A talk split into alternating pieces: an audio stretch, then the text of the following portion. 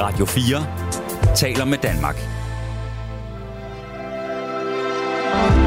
Velkommen til Nattevagten. I nat med Sanne Godtlip.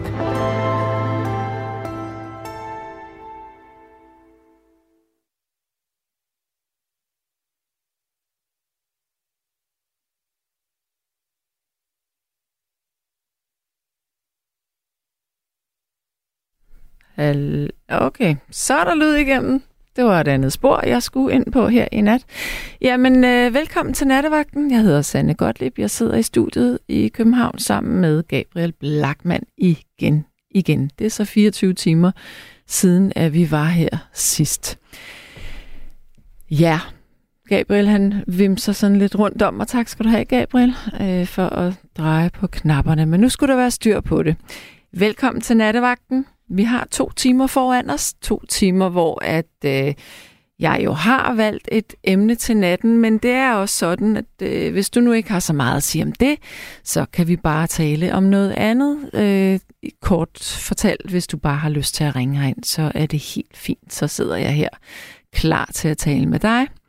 Men altså, jeg tænker, at vi skal tale lidt om, øh, om det her forslag om lovpligtig værnepligt til, eller værnepligt til kvinder. Hvad tænker I om det? Øhm, jeg har set rigtig, rigtig mange på Facebook øh, her i dag, og også i går egentlig, som har skrevet, ja, vi vil have øh, ligestilling, og selvfølgelig skal kvinder være soldater og sådan noget. Og så tænker jeg, jamen altså, er det i virkeligheden er der et behov, altså sådan i ligestillingens navn, for at, at vi skal have kvindelige soldater? Og er kvindelige soldater øh, lige så udholdende og robuste, øh, som mænd er i, øh, ja, i kamp, tænker jeg. Jeg tænker, havde jeg haft muligheden for at, at komme i, ind og aftjene min værnepligt, da jeg var ung, så havde jeg nok gjort det. Fordi jeg var sådan meget sports trænet og synes, det var vildt sjovt at, at skulle udfordre mig selv fysisk. Øhm, men jeg kender altså også masser af unge kvinder, som ville synes, det var det mest forfærdelige i hele verden at skulle. Og så vil jeg sige, at Rebecca, som er producer her nogle gange, hun var faktisk i militæret i fire måneder. Øh, og det var hun, fordi at det giver jo også point, øh, hvis man gerne vil læse et bestemt studie bagefter. Så, øh, så det gjorde hun, og hun synes faktisk, det var ret sjovt. Så, altså, og i øjeblikket der er det jo også sådan, du kan jo godt, selvom du er mand, så må du jo godt sige nej til at komme i militæret. Du kan jo blive militærnægter. Så er det ikke bare symbolsk, at man siger, at kvinder skal møde op på den første dag her, og øh, forsvarets dag, men at man alligevel kan blive militærnægter. Jeg tænker bare, måske er der ikke så mange kvinder, der alligevel vil blive en del af, af værnepligten. Men det kan være, at du har en helt anden øh, holdning til det her. Så nu skal vi se, hvad I har af holdninger til det her. Så kan jeg i hvert fald se her på min sms-skærm. Det er en besked, der er sendt for mange timer siden. Og jeg ved ikke, om der er blevet talt om værnepligten tidligere. Men øh, der er i hvert fald en, der skriver, værnepligt til kvinder. Politikerne er nu igen efter min mening helt ude på overdrevet og ligger under for tidens politiske korrekte holdning til nødvendigheden af ligestilling mellem kønnene med værnepligt til kvinder, uden først at gøre sig klar, hvad begrebet ligestilling mellem kønnene egentlig betyder og indebærer, og hvilken betydning dette har for vores samfunds trivsel for alle – jeg tvivler stærkt på, at den nye ligestillingspligt vil gavne glæde og give trivsel i samfundet, i familierne, kønnene imellem. Jeg tror, at denne sag er en kæmpe politisk vilfarelse og vil skabe stor vrede i befolkningen. Jeg tænker en ting, og det er, altså jeg ved ikke, om det her det er sådan. Øh, Gabriel, har du været i militæret egentlig? Øh, nej, nej, har du slet ikke. Nå, så kan du måske heller ikke svare mig på, om man faktisk lærer kampsport. Lærer man selvforsvar? Det gør man ikke. Nå, fordi jeg tænker, det kunne da være sådan en, en god ting for kvinder, og, og så bliver de kastet ud i sådan noget et eller andet greb, man lige kan rundt om halsen. eller hvordan? Ej, okay, man må ikke øh, gå med kniv, men altså, hvis man nu var en... Nej, det skal jeg slet ikke råde mig ud i. Jeg tror, jeg holder mig på noget helt, helt pænt korrekt. Ja. Der er en, der siger her.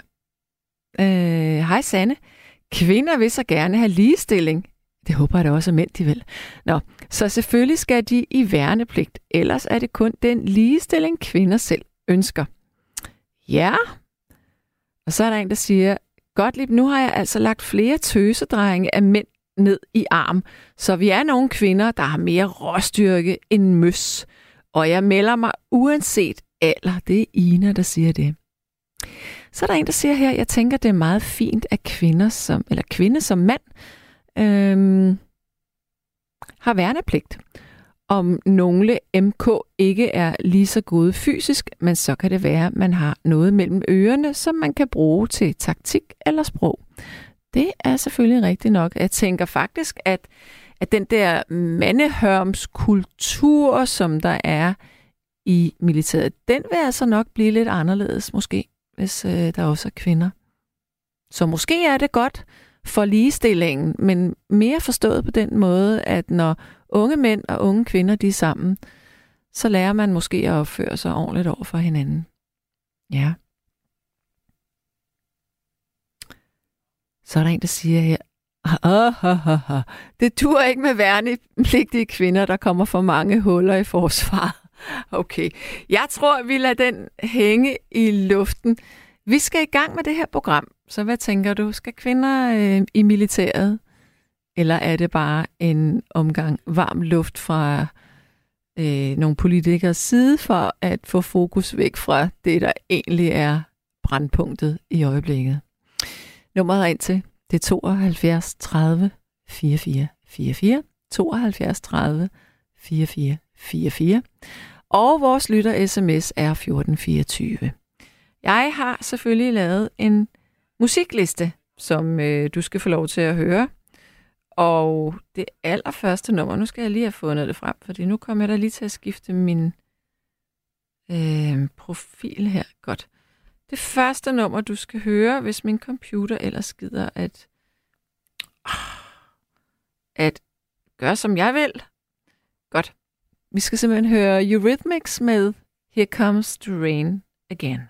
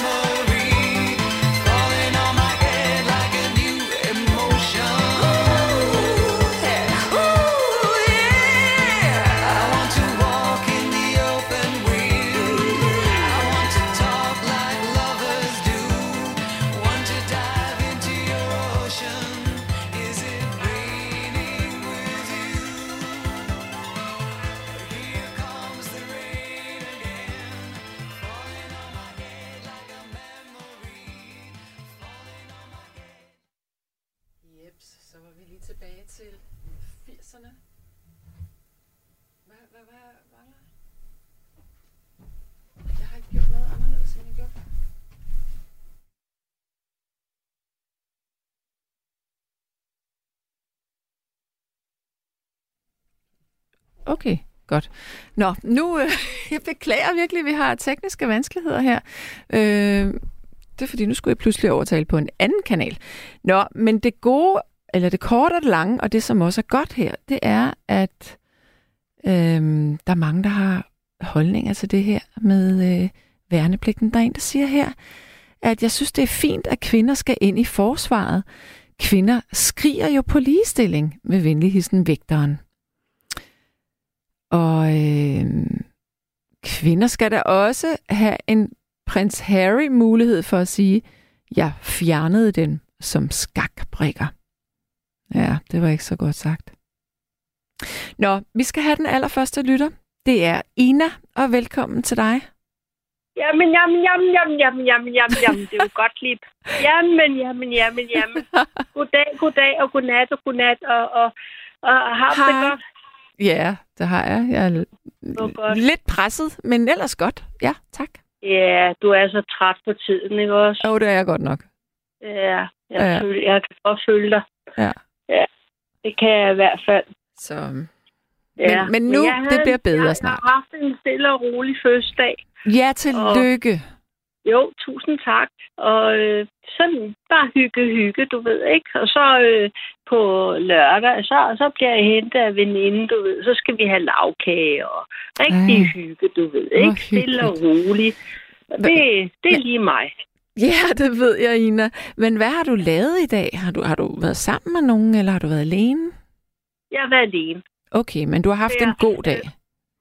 Ja, ja, jeg, jeg, jeg, jeg, jeg elsker jo mit eget selskab. Jeg kan ikke gøre for det. Jeg, jamen, jeg kender det. Det er dejligt, ikke?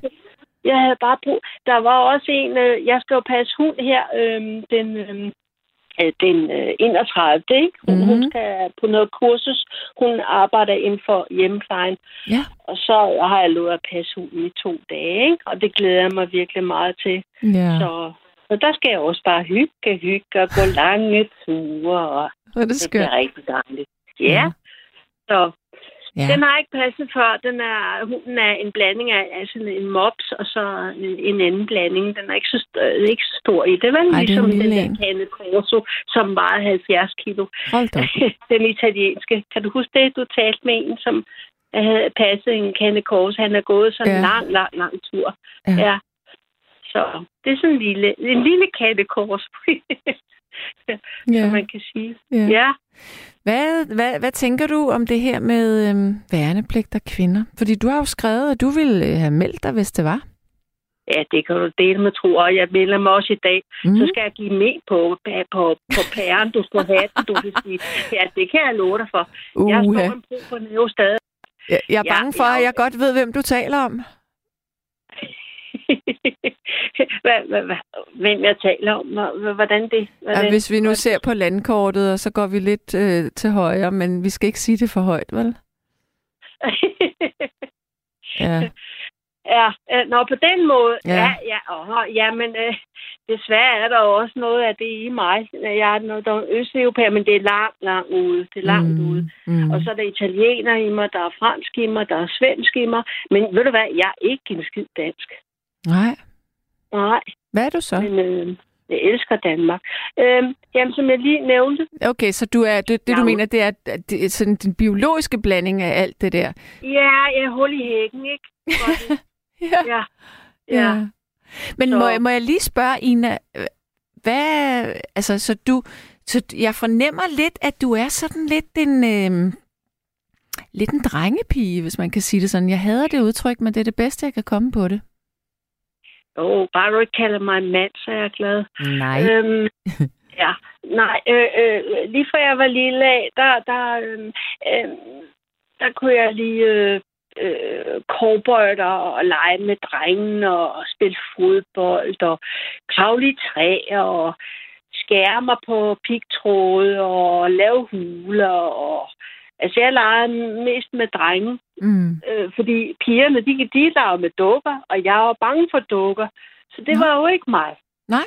Jeg kan ikke lide dukker, jeg kan ikke lide klovne og sådan noget. Jeg kan ikke lide de der, de der væsner der. Jeg vil hellere have en, en hammer i hånden og en boremaskine. Ja. Og så, øh, ja, der, der er jeg meget drenge. Der, jeg har de der drengegener virkelig meget. Har, har du også det? Det har Ja. jeg. Jeg øh, legede jo med tanks, da jeg var lille.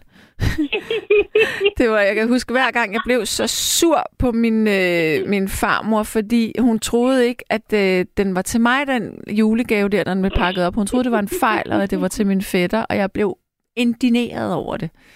Altså, for jeg, nej, jeg skulle bestemt ikke have dukker. Jeg synes, dukker var Og åndssvage. vi kunne lege så godt sammen. Vi Ja, vi kunne. Med, og, og bang, bang, og huhej, du kommer og slår dig ihjel og alt det der. Ja, og ved du, hvad jeg fandt forleden dag? Ej, det skulle jeg da næsten have... Ej, hvor var det dumt, jeg ikke postede det her i dag. Jeg fandt et billede fra børnehaven, øh, hvor jeg var soldat, fordi min mormor havde syet øh, soldatertøj. Du ved, sådan meget flot øh, gammeldags ja. uniform, lyseblå med sølvknapper og en høj hat med en hvid fjer i og sådan noget. Ej, hvor flot. Ja, det fandt jeg. Det synes jeg faktisk var ret skægt. det var lidt sjovt. Alle ville være prinsesser, jeg ville bare være soldat. Ja, det er jeg da også. Det er meget mærkeligt. Jo. Og så sidder man her med sin pigestemme, og ind, indeni, der er man en helt anden, ikke? Jeg kan jo ikke lide min egen stemme, fordi jeg synes, den er sådan... jeg kan ikke bare ikke lide den, vel? Øh, og fordi i, i, i, min, i mine tanker og, og i min væremåde, altså inde i mig selv, der er jeg ikke den, jeg, jeg, min stemme er. Min stemme er anderledes end den, jeg er selv. Sådan tror jeg, at Øhm, mange mennesker har det. Nå, Sådan tror Ja. jeg da også, at jeg selv har det egentlig. jo, jo. Jeg bliver altid lidt overrasket over, at jeg faktisk nogle gange har en lidt dyb stemme. Ja, men det kan du også godt lave den lidt dybere, hvis det skal være det. Okay. Det er jo ligesom, du plejer og sådan at, at tale i radioen, ikke? Og sådan. Det er sådan, det kan jeg sagtens. Jamen, det er helt okay, Ina. Det Lige, ikke lige over. Så, det, øh, hvordan, hvad, hvad siger du så til at sparke lidt uh, traktordæk? Ja, hvad, hvad, ah, ved du hvad, vi trækker lige kæden først, ikke? Og så hiver vi den lige let, øh, og mand. Hvad siger du? Skal vi gå i kanen først? Hvad hvad var det, du sagde? Ej, hvad er det sjovt, lige. Du skulle da ikke ved at for ingenting. Min mormor og mig, hun var jo ved at født den 23. april. Vi kunne også lave en masse sjov sammen. Ja. Ja. Nå, Ja, ej, hvor sjovt. lad os lige komme tilbage til det der værnepligt der. Jeg Altså, vil godt møde dig over i Chardonnay. Så skal vi dels og lave ballade i gaden, du vil møde mig i Chardonnay, var det det, du sagde? Nej, over et glas Chardonnay, så skal vi da godt nok lave sjov i gaden. Ja. Ej, det ville ellers være sjovt, hvis man lige havde fået lidt for meget. Lidt, lille, et lille bit, bit glas vin for meget, så siger man til, jeg vil rigtig gerne møde dig i Chardonnay. ja. Oh, ja. Nå, nej, men jeg skal spørge dig, Ina. Undskyld, jeg skal lige grine færdig. Ja. Det var lige to sekunder. Det er i orden, det er i orden. Ja, tak. Men, men Ej, hvor er det dejligt at tale med dig. Jeg bliver helt glad, du på Nå, det er godt. hans fødselsdag. Ja. åh, hvor godt. Jamen, det gør jeg også. Øh, nu skal du høre, Ina. jeg får fantasier nu. Jeg får fantasi om den gade der. Nå. Ja, det må da være meget dejligt, bortset fra det ja. bløder rundt. Tror du... Tror... Ej, undskyld. Ina, du må ikke få mig til det. Jeg ved det godt. Der er jo andre Men- lytter, jeg ved det godt. Åh. Men de kan, de kan vel også grine med. Det håber jeg. Det håber jeg. Nej, det, det jeg tænker, det er... Øhm, Ina, nu stopper du. jeg skal nok... Undskyld. Nej, når jeg kommer en sms, der, der bliver spurgt, om det er Radio Glad, vi hører nu. Ja, det er det. Vi er i hvert fald glade. Åh, oh, Gud. Åh, Oh. oh, gud, ja. Nej, men kunne du forestille dig at være i kamp? At være i kamp? Nej, det kan jeg ikke forestille mig. Nej. ja. Nej. Øhm, øh, hvis jeg var soldat eller hvad, jeg Ja. tror, hvis jeg grinede, så ville de flygte, eller hvad. Jeg tror, det må være rigtig Nå, svært, hvis nå. man blev, blev sendt nu i trækker krig. lige vejret dybt, Ja, og så ja. taler vi alvorligt. Ja. Men der er jo forskel på at være i, altså værnepligtig de fire måneder der, og så blive sendt i kamp. Der er jo ret stor forskel. Absolut. Ja. Jeg kan ikke forstå, hvorfor øh. kvinder skal være i værnepligt. Altså, hvad fand, undskyld, men hvad skulle det være godt for? Det er jo ikke noget med ligestilling, tænker jeg. Nej, absolut ikke. Ligestilling er, er jo noget med, Ja, hvordan skal jeg forklare det? Ligestilling. Hvorfor er det, hvorfor taler man så meget om ligestilling? Vi er jo alle sammen mennesker, om det er han eller hun. Vi er jo, øh, vi er jo øh, øh, en sammen, og alle for en, og en for alle. Altså, hvad er det for noget, det der med ligestilling? Åh, oh, det er jo bare er, er, er, lige løn, og...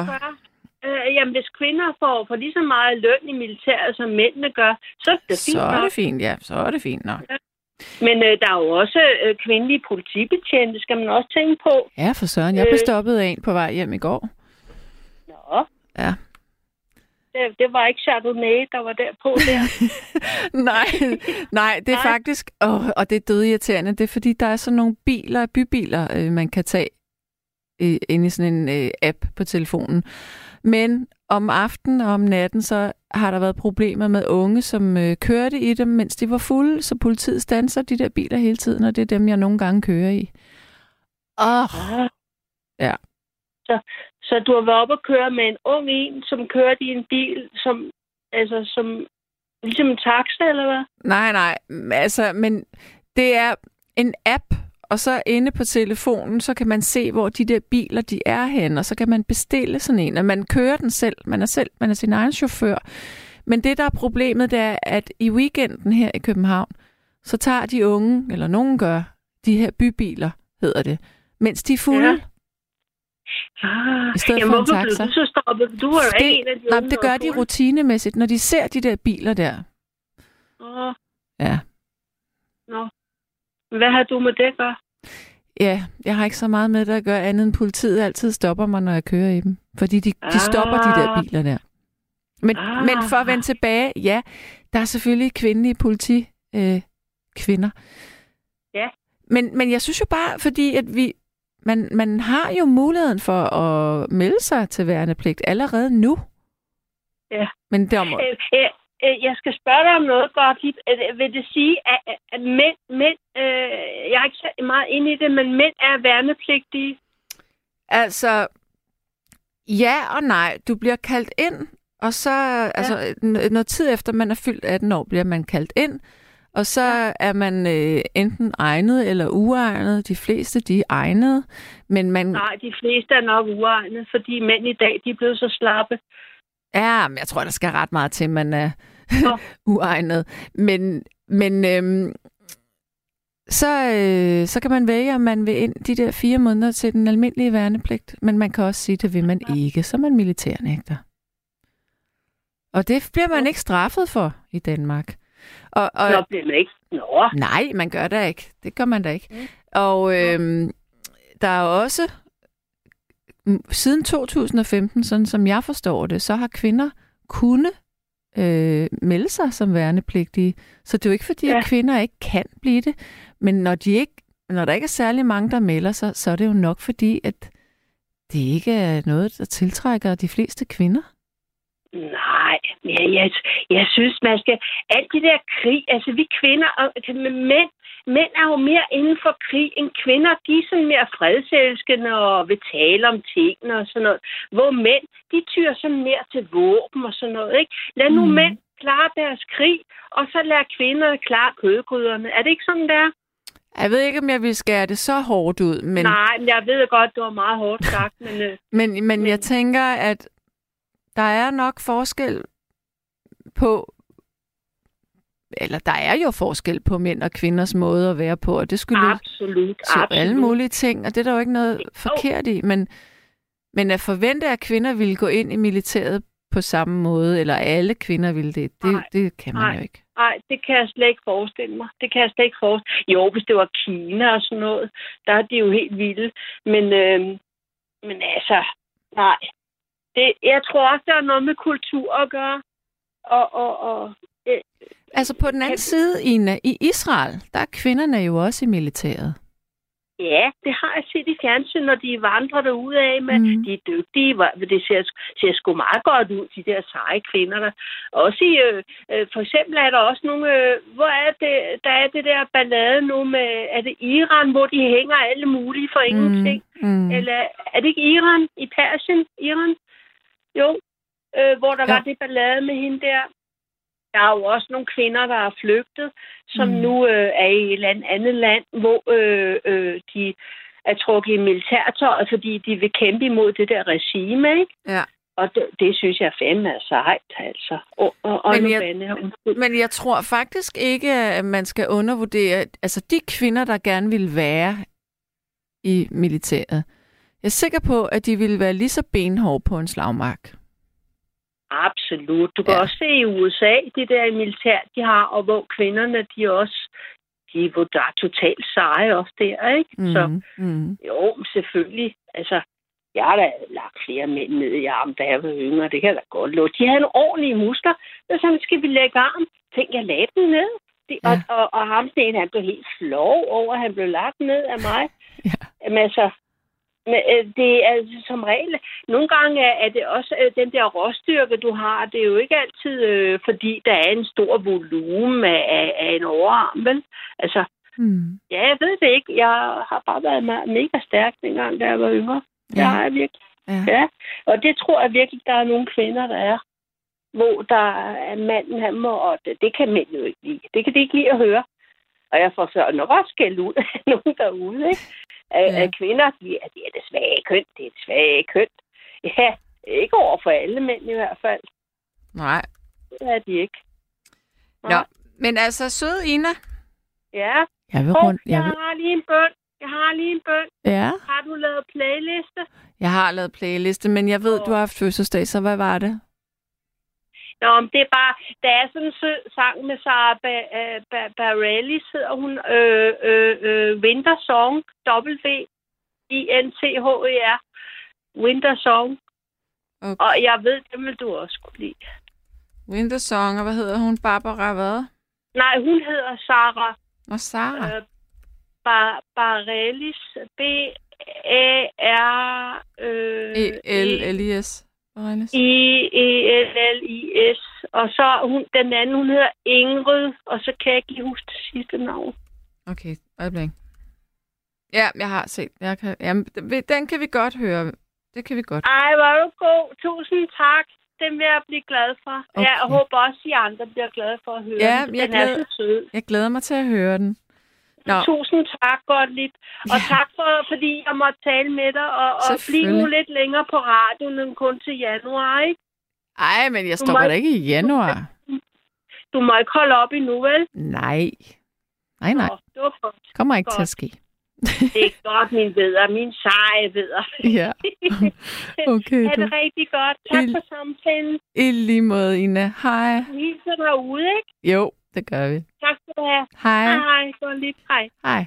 Ja, og der er en, der siger her, værnepligt lyder, som man kan blive indkaldt, uddannet og kan blive sendt i krig.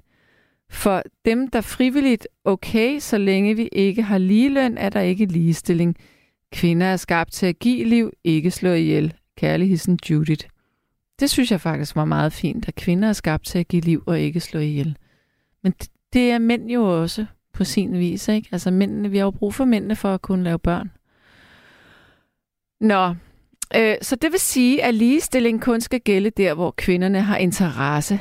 Det er da ikke fair, ligestilling eller ikke. Det må gå begge veje, så er der indkaldes til session for mænd, så må det også gælde for kvinder med venlig hilsen Inge. Jamen, altså, jeg har ikke noget problem med, at kvinder vil blive indkaldt, men jeg synes bare, det er lidt tom luft, når man godt må sige nej. Så er det egentlig ikke bare spild af ressourcer, at man indkalder kvinder, når man siden 2015 som kvinde rent faktisk godt har kunnet være en del af militæret. Der er jo ikke noget, der bliver ændret. Ja, så er der en, der siger, og så kan man jo også komme i beredskabsstyrelsen som værnepligtig. Altså, det er jo brandmand og redder og i søværnet. Ja, det er jo faktisk meget sjovt. Øhm, måske. Så er der en, der siger, at mange kvinder er dygtige sniskytter, og deres stemmer går bedre igennem radioen. Hilsen Sten fra, eller Sten Holbæk. Det var spændende. Ja. Og så er der en, der siger her, samvittighedsgrunde ikke finder det forenligt at afgive, afgive din, eller aftjene din værnepligt. Tjenestetiden som militærnægter er den samme som den, du overføres fra i Forsvaret eller Beredskabsstyrelsen. Hvis du i løbet af din tjenestetid bliver overflyttet fra Forsvaret eller Beredskabsstyrelsen til militærnægtertjeneste, skal du udføre militærnægterarbejde i et antal dage, der svarer til den resterende del af din tjenestetid som værnepligtig. Ja, så tænker jeg, er der nogen af jer, der ved, om man, om man så får løn øh, for det? Fordi man får jo løn, når man er i militæret. Godt nok ikke så meget, men man får noget. Um, ja. Og så er der en, der siger, at der er ingen, der bliver sendt i krig, som ikke vil udsendes. Og det er nemlig rigtigt. Um, mm, øh, tænker jeg ja på papiret, men hvad nu, hvis vi virkelig var i krig? Så ville man måske nok alligevel indkalde øh, sin... Øh, hvad pågår det, det hedder?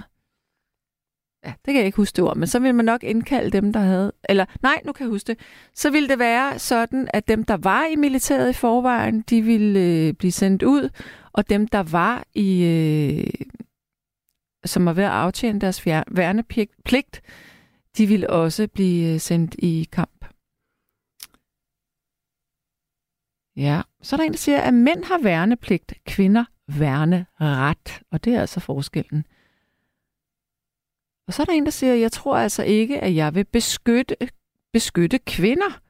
Jamen, så har vi altså lige et problem her, ikke? Nå, det er interessant, det her emne, synes jeg.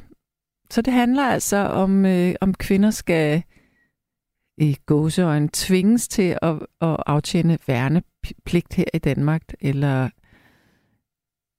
eller hvordan og hvorledes. Ja, Ja, det hedder reserven. Tak for det. Det er det, man bliver indkaldt til. Øhm, eller det er reserven, der bliver indkaldt. Det er sådan der. Nummeret her ind til, det er 72 30 44 44. Nu sagde jeg det på en ny måde. Det er godt for hjernen at sige ting og gøre ting på en ny måde. 72 30 44 44. Og lytter sms'en er 1424. Vi skal have et stykke musik, og det er jo så det nummer, som Ina hun har fået lov til at høre her nu, fordi at hun har haft fødselsdag. Så værsgo til Winter Song.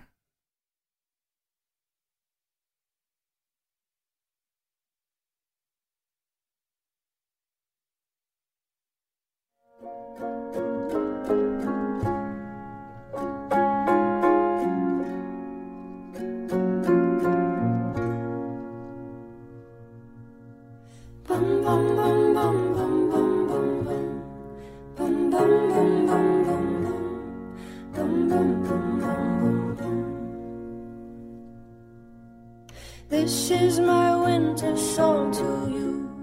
The storm is coming soon, it rolls in from the sea. My voice a beacon in the night, my words will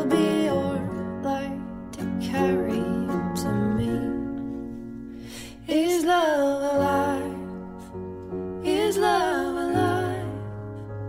Is love?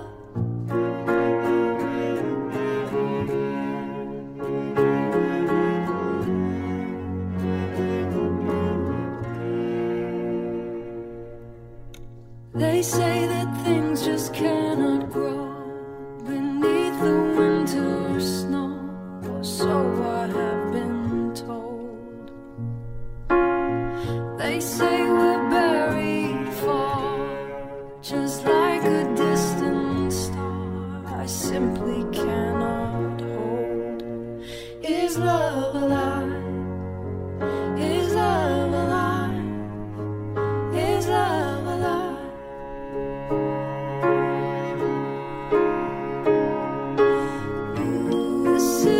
is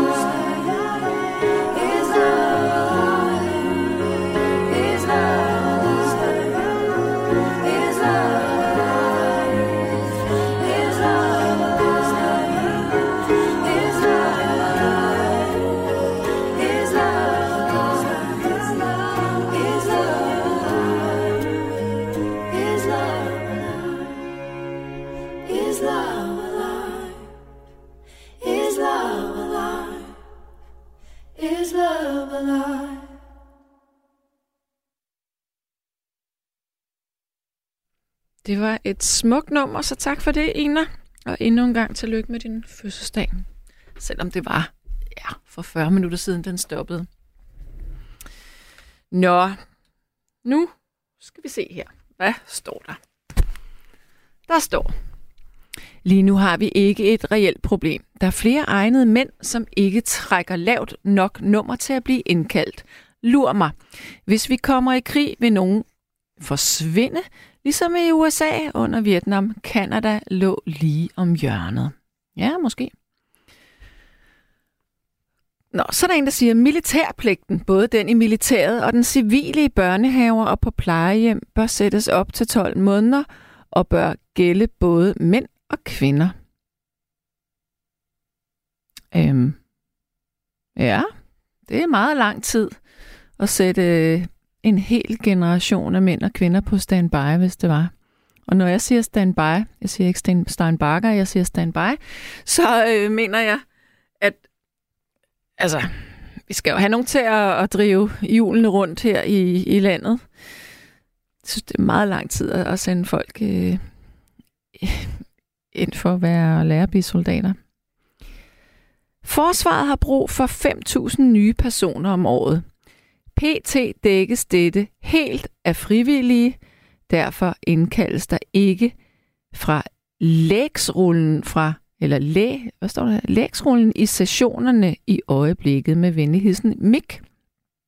Okay, men Mik, kan du så ikke fortælle mig, hvorfor har man hele den her palaver, hvis man nu, øh, hvis det allerede bliver dækket af, af frivillige?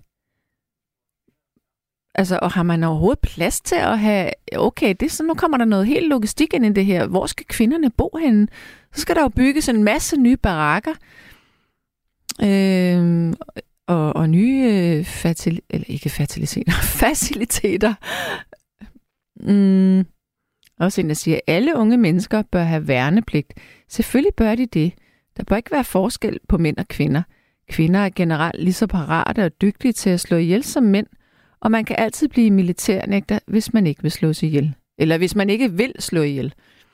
Og se, det er det, jeg synes er ret interessant, fordi jeg plejer altid at sige, jamen krig handler jo i virkeligheden kun om én ting, og det er at slå andre mennesker ihjel. Det er at tage liv. Og hvorfor? Det er så åndssvagt. Krig er det dummeste overhovedet. Det er så meningsløst, at, at politiske stridigheder skal ende med, at nationers unge mennesker slår hinanden ihjel. Og er det egentlig rimeligt, at man, at man mener, at kvinder også skal ud i det?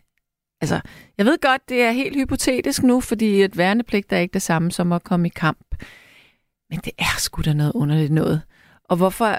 Jeg tror, alvorligt, så tror jeg faktisk, at regeringen har, eller politikerne har en helt, helt, helt anden agenda oppe i ærmet. Jeg tror, at det her, det handler om, jeg kan ikke forklare det, øh, men, men sådan et, øh, et træk, der bliver politisk i forhold til den udenrigspolitiske situation her snart. Altså skal vi, vi skal bruge nogle penge, fordi vi skal forsvare os, vi skal et eller andet. Det bliver sådan en legitimering af, at uh, vi er i potentiel fare, så nu skal vi. Øh, sådan så man kan legitimere, når så tager man for eksempel store bededag, eller så gør man noget andet noget, fordi militæret bløder. Jeg tror, det er sådan nogle agendaer. Men det kan godt være, at det er mig, der er blevet konspirationskvinde. Øh. Som mand bliver man hævet ud af sin hverdag, om man er militærnægter eller ej. Man kan ikke slippe for at få det. Og hvor, og hvor er det fair, at bare fordi man er mand, så skal man i militæret eller lave noget andet. Hvis man nu har et job, man er glad for, skal man så rykkes ud af det? Hvorfor er det fair, Sande? Jamen, det er heller ikke fair. Øhm, men jeg kan huske, at jeg engang havde en kæreste, der sagde, ja, kvinder skal være gravide og føde børn. Det er mega hårdt. Og mænd, de skal have, de skal i militæret. Og på en eller anden måde, så kan man godt sige, det skulle nok... Øh, Øhm, ja, nu kan mænd jo ikke udtale sig om at være gravid, men altså, der er der nok lidt mere på spil i at, at være gravid, end at, at være i militæret. Jeg er ret sikker på, at mange steder, så er det faktisk virkelig, virkelig sjovt. Det er godt nok fysisk kort, det vil jeg gerne tro. Men øh, det der med, at man sover i sådan en, øh, hvad hedder det, en biv, biv, bivak eller sådan noget, biviak, biv, et eller andet, hvor man graver et hul i jorden, øh, og man vader de der 20 kilometer med fuld 30 kilos oppakning. Det, det gør man jo ikke mere. I hvert fald. Ja. Vi har så en lytter med her, og det er Judith.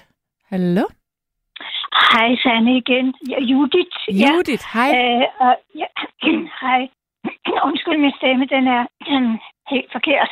Men øh, jeg er blevet ringet op af Gabriel. Mm. Og jeg sad og snakkede lidt med ham, fordi han, han ville gerne have, at jeg ringede ind. Det er nemlig, og det var faktisk mig, der havde sagt det, at du skulle blive ringet Okay. op, fordi jeg synes, din sms er så fin. Fordi det er jo dig, der skriver det her med, at kvinder er skabt for at skabe liv. Ja, jeg er enig med dig i, at det er mænd jo også. Ja. Øh, øh, men jeg, jeg, jeg ved ikke noget om militæret, og altså, øh, man skal ikke være kreativ, man skal jo vide noget, når man, når man taler om, hvad, hvor mange år og hvor mange uger og, og fri og hvad løn og sådan noget. Det ved jeg overhovedet ikke noget om. Øh, jeg ved bare, at det findes. Men mine, mine tanker om det er noget på fornemmelser, og det, øh, når jeg skriver det der med liv, og der er et eller andet, der strider imod i mig, mod at Ja, altså, hvis kvinder vil være i militæret, så, så er det fint. Hvad, mm. Altså, altid også. Men øh, der er noget, der, der, der strider den anden vej i mig. Mm. Øhm, at, øh, øh, og det, det sagde jeg også til Gabriel, jeg vil, jeg vil ligesom føle, at fordi der er så mange, der synes, at nu skal vi have ligestilling, og nu skal vi, hvis mænd skal, så skal kvinder også. Værsgo.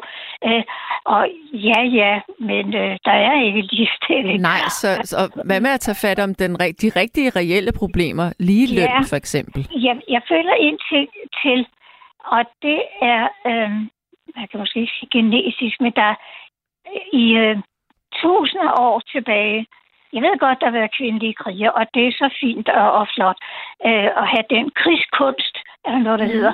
Men at øh, mændene, og det er rigtig gammeldags det her, men det føler jeg alligevel, at mændene i tusinder, måske millioner år har været beskyttere af familien. Og det ved jeg, fordi jeg har været sammen med, øh, nu må man ikke sige indianer, hvad hedder det, i Amerika, Nordamerika, øh, Mm. øh, oprindelige af folk, øh, øh, Navajo og andre stammer, at de, de mændene føler, at hvis ikke de kan beskytte deres kvinder øh, og, og, og familierne, så er de øh, ligesom tabt. De føler sig Ja. øh, under. Altså, Ja, ja. ja. Du ved, hvad jeg. Ja, der, ja, der ligger er en stolthed i at kunne Ja. beskytte sin kvinde, beskytte sin familie. Ja, og ellers er man ligesom øh, forkert. Altså, man Ja. har tabt et eller andet slag, hvis ikke. Fordi jeg, jeg, jeg kender en, øh, øh, som øh, fortalte om, at da han blev meget syg, fik hjerneblødning, og der skete et eller andet i Arizona, øh, øh, som er farligt udenfor. Han følte sig så usel over, at han ikke kunne beskytte. Det var sådan helt hele hans øh, væsen og karakter, at jeg han kunne ikke beskytte den kvinde, der var inde i huset. Mm. Nu kan det jo godt være, at hun selv kunne beskytte sig, men hans følelser var så stærke for det. Og det, øh, ja, det slår det mig, at det, de gør i Ukraine, det er jo, det er jo mændene måtte ikke komme ud af landet, øh, og kvinderne, de rejste så mange af dem. At det, ja, det er et eller andet øh, langt tilbage, som, som, øh, som, som, som jeg ved ikke, om vi med vores hjerner siger, nu skal vi bare være ligesom mændene, og det, det skal vi også på nogle områder, men Vi skal have samme, vi skal have samme muligheder som mændene. ja, absolut. Og det har ja. vi jo faktisk allerede i forhold til, at vi godt kan komme i militæret nu. Ja, Allerede nu. snart jeg hører, ja, ja. Når jeg hører Uffe Ellemann, nej, han hedder ikke Uffe, han er så, åh, sig lige, hvad han hedder, øh, øh, øh, ham, der, der nu er milit, øh, ud, han hedder det udenrigsminister, hvad fanden er han? øh, Jakob Ellemann. Ja, ja, ja. At han, han er soldat, og nu, øh, nu, nu er han vokser mere og mere som soldat, og det, mm. øh, det er han glad for, og det, han ved noget om det, og det skal han bare køre frem med. Men jeg kan mærke, at nu skal, nu skal vi, ligesom i visse lande, i hvert fald i Israel, at kvindelig øh, værnepligt, det der Mm. mm. ord pligt, det er ligesom, så slipper man altså ikke. Og det er det, jeg, det er det, jeg er noget imod. Jeg har to teenagepiger, og jeg kan altså ikke se dem med gevær over skulderen. Det kan blive nødvendigt, men øh, jeg øh, at blive tvunget til det. Jeg strider i den grad imod Mm. af, af tvang. Værsgo, hvis man selv vil. Ja. Ja, nå, nu er jeg ved at snakke mig varm. Jamen, det er så fint, det er så fint. Men øh, Men det er spar- Ja. altså, jeg synes faktisk, det er meget spændende, det du siger der med, med manderollen, fordi altså, jeg synes, det er vigtigt, at vi kan tale om, om de her ting, uden at man partout, nu er det ikke dig, der gør det, men andre vil måske sidde og tænke, hvorfor vil de gerne have ligestilling samtidig med, at de taler om, at, at hvis manden ikke kan beskytte, så går der noget af hans maskulinitet. Men Ja. det er jo meget interessant, fordi vi kan ikke komme udenom. Hvis du er, jeg ved ikke om, om, om øh, homoseksuel eller andre seksualiteter har det på den måde, men hvis du er en fuldstændig øh, straight, øh, heteroseksuel kvinde eller mand, så plejer de fleste at have det sådan, eller nu skal jeg også passe på, at jeg siger plejer, men mange har det i hvert fald sådan, at de kan godt lide, at manden er sådan, du ved, den lidt beskyttende, eller sådan, ja, ikke at, at kvinder ikke kan klare sig selv, det kan vi jo godt, men, ja. men, men det er en dejlig fornemmelse, det der med, at ah, han er fysisk større end mig, han er stærkere end mig, altså, der er noget meget dybt i kvinder, tror jeg, som, ja. som ja. også er på samme måde. Så hvis vi bliver for maskuline eller for... Øhm, kan hjælpe os selv, vi klarer os selv, I, I, I behøver overhovedet ikke være her. Aktivt. ja, altså, fordi det kan vi jo godt i forvejen. men, ja. Ja. men, men jeg synes bare, det er vigtigt, at vi holder fast i kønnene. Altså, at, eller at mand og kvinde øh, spillet også. Ja, og der altså, at den forskel, der er uden, at man dominerer hinanden, at den, øh, den er så fin. Øh, øh, jeg kender øh, kvinder, som siger, at når en mand rejser sig op for mig i bussen, eller, eller skal tage mig, mm. det, skal, det skal han overhovedet ikke, så de er nærmest hvad, hvad bilder du dig ind, hvis, hvis mænd vil hjælpe dem. Men øh, jeg siger, jamen, sig dog tak.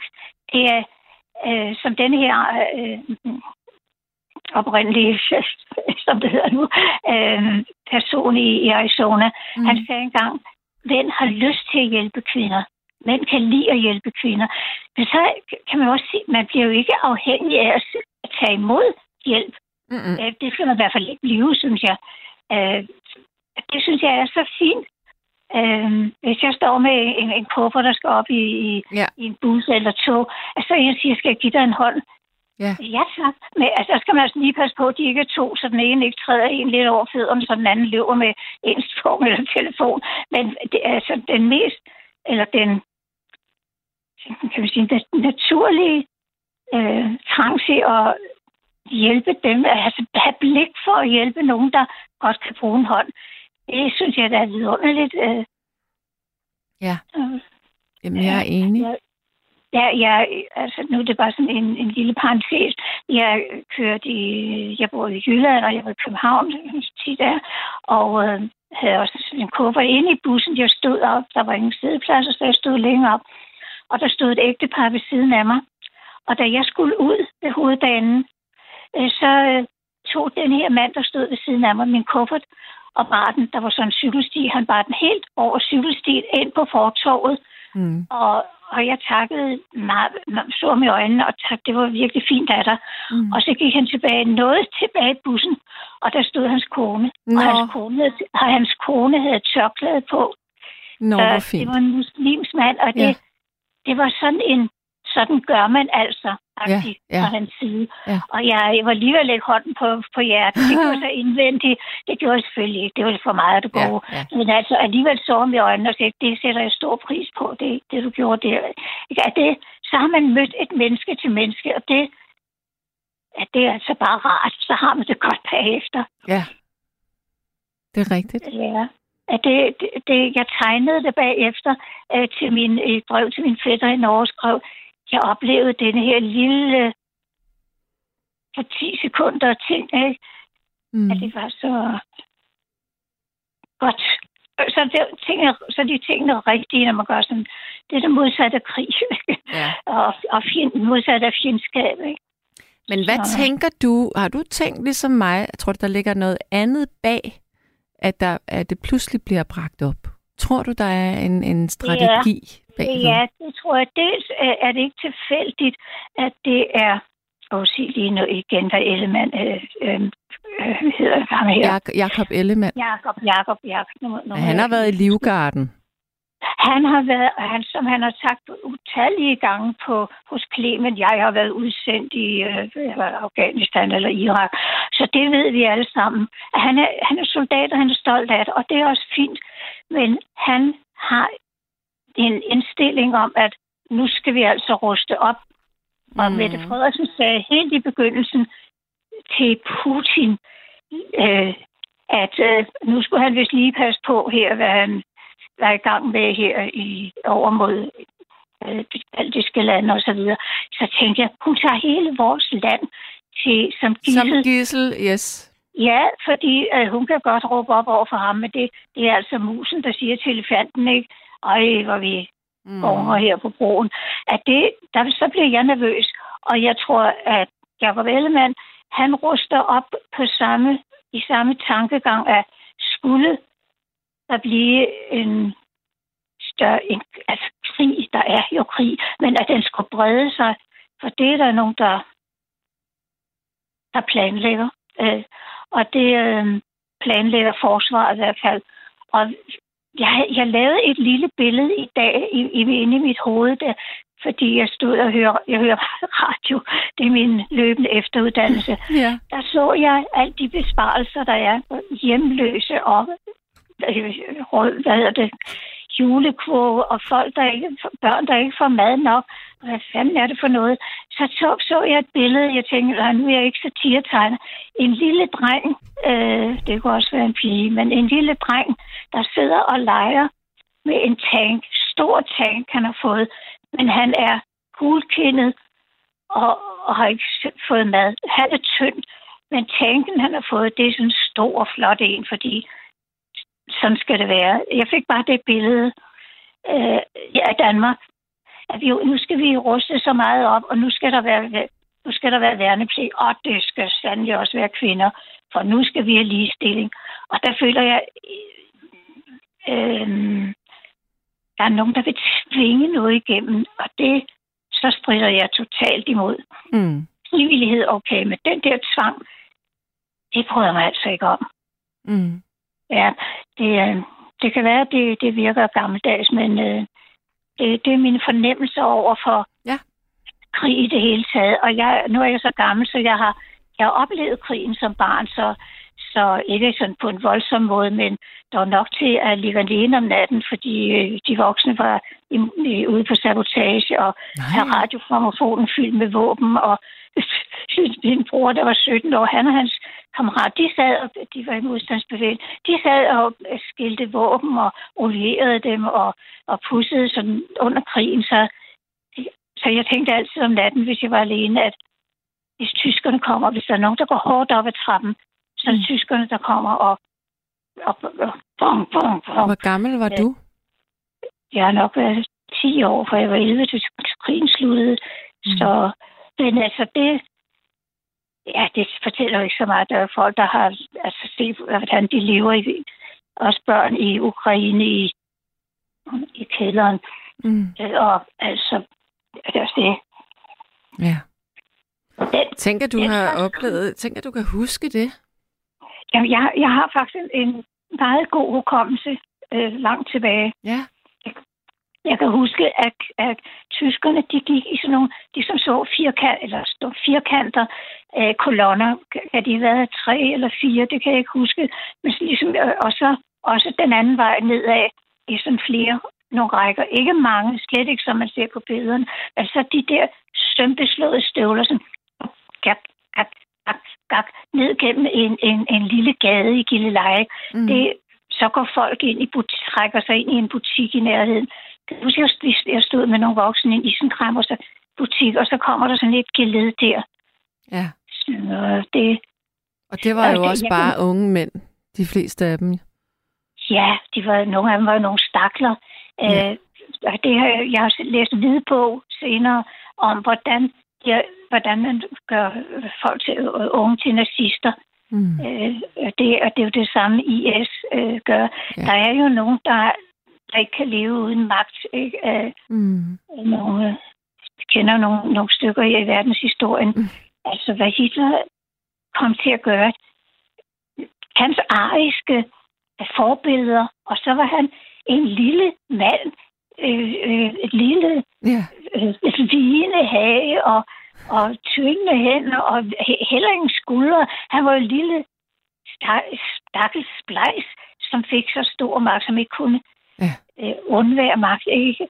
Ja. Og se på Putin, han er, han er heller ikke ret stor. Men jeg, jeg, det må man, jeg sætter pris på små mænd, men der er et eller andet, de viger ikke øh, mod at få ja, bare magt. Det, det, magt er jo noget meget Mm. kompliceret noget, mm. men mm. der, de vil smadre den halve verden for at, at For få at have magten. Ja. Ja, og, og, og jeg, jeg som mange andre mennesker, sikkert også i Danmark, spekulerer på, hvordan går det til i Ukraine, hvordan, i Ukraine, hvordan fanden kan det blive ved og ved, at øh, dem Putin er omgivet med, og der er en, jeg tror, er udenrigsminister, der hedder Lavrov, og han, jeg ved, at øhm, der er danske Per Simøller for eksempel, og andre, øh, Uffe Ellemann, og det er Uffe Ellemann, der var, de har kendt ham, og han var en meget begavet mand, og han, øh, intelligent og skrev digte, og han sidder nu og truer øh, den halve verden her ved siden af Putin. Så tænker jeg, er de, er de bange for at de er slået ihjel? For der er jo mange, der har faldet ud af vinduerne af de Ja. ja. Putins nærmeste, ikke? eller hvad det nu er, der sker med dem. Det er Ja. så gennemskueligt. Ja, nå, undskyld. Men det er også... Oh, men altså, man kan næsten ikke forestille sig, at det skulle eskalere, men ja, Nej, det, men det gør det jo nok. tale om. Jeg tør næsten ikke sige, hvad det er, han selv har truet indirekte med, fordi hvis man begynder i sin tankegang at, at nævne de der, de aller værste våben, så er det ligesom, så bliver det sandsynligt måske, ikke? Og det kan vi slet ikke holde. Så, så, så tænker jeg, så er jordkloden altså færdig, fordi Ja, det tror så jeg er der også. nogen, der skal, ja, så er der nogen, der skal hjælpe, øhm, altså nogle Kina og, og, og Syrien, og så begynder de at hjælpe hinanden alle sammen. Ja. Og jeg har lige fået et brev i dag, eller e-mail fra en, en øh, amerikansk niese, som siger, at det er mærkeligt, at USA skal hjælpe så meget, fordi de fattigste mennesker i, i, i USA, de betaler en høj skat, mens de meget rige firmaer betaler overhovedet ikke skat. Og der er nogle meget, meget, meget rige mennesker i, i USA. Ja. Så tænkte jeg, det har de ikke fået skik på selv, men vi er jo glade for, at USA altid har hjulpet os. Og den der anden verdenskrig, der var USA jo en det frier, altså virkelig, mm, og der mm. var mange, der, der offrede deres liv, og ja, altså, det, det er jo soldaterne, der dør, det er jo ikke dem, der Det sidder er jo det. Det er jo ikke politikerne. Nej, Nej. det samme, man siger England og mange englænder, øh, og der var sandelig også skottere med i, i de, de krige der fra England. Når engelske soldater, ikke, der, Ja. der kom med over tabre. Og nu, jeg ved jeg fra min egen bror, unge mennesker på 17-18 år, de tror, de er udødelige. Det er jo det, man gør. Ja, Og på en eller anden måde, så kan man sige, hvis man skal endelig i krig, så er det nok meget godt, at det er i den alder, fordi man tror, at man kan klare alt. ja. Øh, Tyskland, de tog til sidst gamle mænd og drenge på 14-15 år. Ej. er jo en... Jo, Det er jo simpelthen ikke til at bære at tænke på. Der var altså. så mange... Undskyld, undskyld, Sande. Hvad sagde du lige? Jeg siger, det er ikke til at bære. Nej, nej, det er... Nej, jeg tænker på hende, der hedder, jeg tror det er Anna, eller Hanna Arndt, som øh, har skrevet, jeg har ikke læst, og jeg kender ikke alt, hun har skrevet, men hun har i hvert fald skrevet, at de der handlinger, som nazisterne kunne begå Mm. øh, øh, under 2. verdenskrig, det begynder med tanker. Det begynder med, at, at man tænker sådan og sådan, og så bliver det nemmere at, at, at, at handle. Så, øh, Ja, så vi skal tale ordentligt. ja. Nå, kære Ja, ja, nå, ja. Judith, Ja. tiden det løber. Jeg ja, vil øh, jeg, sige tusind tak for vores snak. ja, uh, tak i lige måde. Og det, jeg, jeg, jeg sagde til Gabriel, da han ringede mig op og sagde, nej, jeg tror ikke, jeg skal ind og snakke om noget, jeg ikke ved noget om med militær. Men øh, det synes han så lige for jeg tænkte, jeg, jeg kommer til at lyde så gammel øh, konservativ og sådan noget, men det, nu har jeg sagt det, så, Det er så så, man fint. synes, hvad man vil. det er så tak, fint. Anne, i lige måde for din måde at, at lytte og gribe. Og du er god til at stille spørgsmål, for Tak. det er man jo afhængig af i, Jamen, tusind tak. ja, i lige måde. Så fortsat god nat. Tak skal du have. Hej. Hej. Hej. Ja, der er kommet rigtig, rigtig mange sms'er nu. Så er der en, der siger, tvivler på, at indringer har teenage-døtre, når hun var 10 år under krigen. Jeg tror, at der bliver ment her, at det er børnebørn eller oldebørn. Altså, man kan jo formulere sig på mange måder. Nu har jeg. Det er ikke, man behøver ikke nødvendigvis at have født dem selv. Så øh, siger Ina igen her, tak for at spille Winter Song. Min mor, født i 1916, oplevede engelske bomber falde over byen Kiel, og der hun måtte med sin og, og der måtte hun med sin mor og far gemme sig i bunkerne eller bunkers. Og hendes brødre blev taget til fange af russerne. De nåede heldigvis som 16 og 18 år at flygte. De havde alle Hitler, og flere i min familie er døde på grund af Hitler. Ja, det er altså ikke... Krig er, altså det er... Krig er jo virkelig brutalt. Ja. Og så er der en, der siger, Hannah Arendt og Sophie Scholl, Sophie Scholl, to meget store tyskere. Har du hørt om dem, Sanne? Jeg har hørt om den første, ja, Hannah Arendt har jeg hørt om. Øhm, og så er der en, der siger her, Mænd har grundet deres fysiske styrke øh, været dem, der beskyttede kvinder og børn, men det gør ikke mænd mere tilbøjelige til at slå ihjel. Det har været en rolle, manden har været tvunget ind i på grund af omstændighederne og intet andet.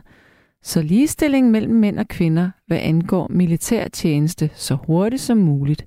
Alt andet er ganske meningsløst. Øhm, Altså nu skriver du, at mænd ikke er mere tilbøjelige til at slå ihjel. Hvis man nu kigger på, hvor mange kvinder, der...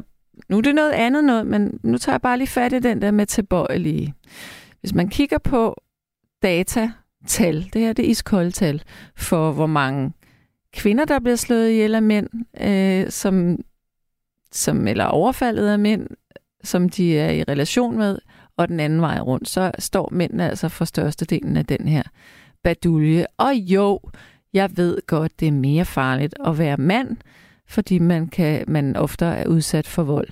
Men jeg synes jo bare, det er interessant. Hvis mænd ofte er udsat for vold af andre mænd, hvis man så kigger intern kvinde til kvinde, der er nærmest ikke noget vold. Så det der med, at mænd de er øh, ligesom formet til at være mere voldsom, eller slå ihjel, eller voldelige, den tror jeg ikke på.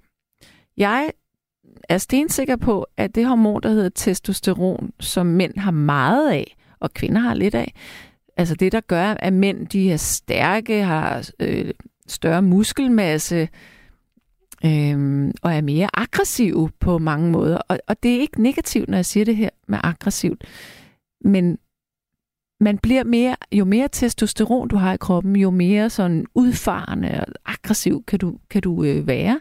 Og mænd har bare meget mere.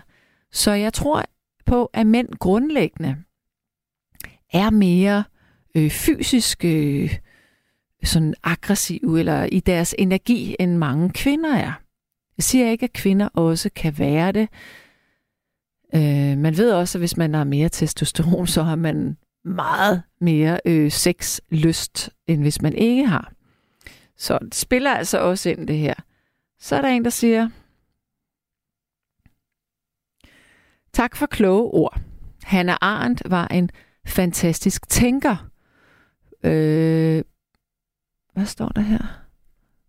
Putler, øh, som mine ukrainske venner en Armst kalder ham, burde være holdt nede for 20 år siden. Men Vesten var ligeglad med folkedrab på tjetjenerne. Jeg vil hellere købe gas af en diktator. Husk historien om meget vestligt hykleri med venligheden Thomas B. af reserven. Ja, jeg tror, du har fuldstændig ret, Thomas. Vi var meget dårlige til at, at, at tage det alvorligt, hvad der skete i Tjetjenien. Det er faktisk ret øh, utilstedeligt. Militær, krig og våben er ren idioti, og det mest åndssvage mennesket har fundet på. Helt enig. Så er der en, der siger her. Hvis, okay, den er sjov. Der begyndte, jeg var, læste den, mens jeg talte med Judith, og jeg var faktisk ved at komme til at grine, men jeg kunne ikke gøre det. Hvis kvinder sagtens kan, jeg vil lige sige, den er fra Morten fra Falster.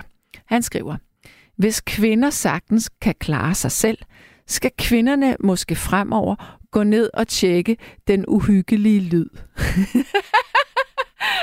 det er sjovt. Fordi det er jo rigtigt nok. Det der, skat, kan du ikke lige, kan du ikke lige finde ud af, hvad det er, der siger sådan der?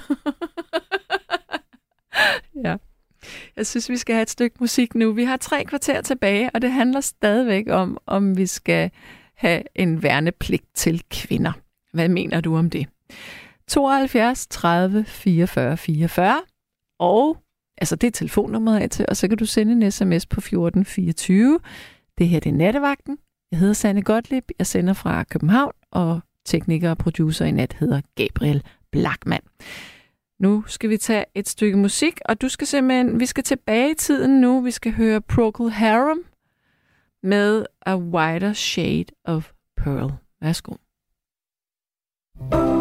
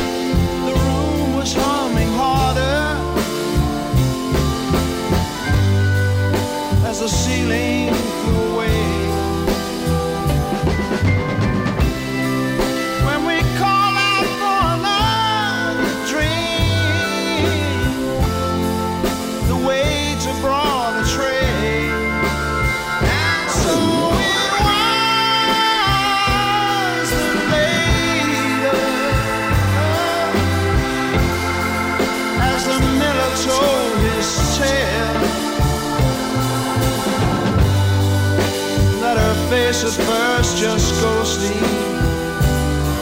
Turn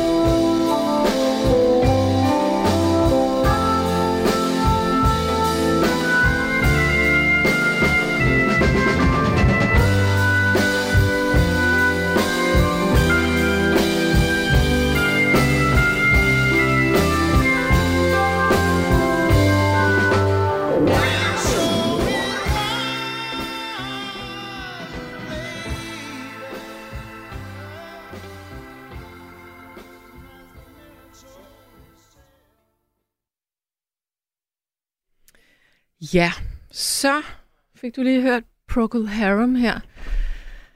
Så er der en, der siger... Mm, uh, øh, værnepligt for kvinder er det emnet. Det kan man ikke høre, Gottlieb. Det bliver som sædvanligt talt om alt muligt andet end emnet. Men det er jo kendetegnet for nattevagten. Man finder et emne, og så taler man om alt muligt andet end emnet.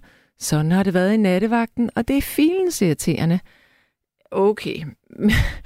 Men er det ikke i orden, at mennesker også får lov til at fortælle om nogle andre ting, så længe det er i... Hvis nu vi mm, har sådan en farvepalette foran os, så kan man sige, det er sådan tone i tone. Ja. Så er der en, der siger her. Øhm,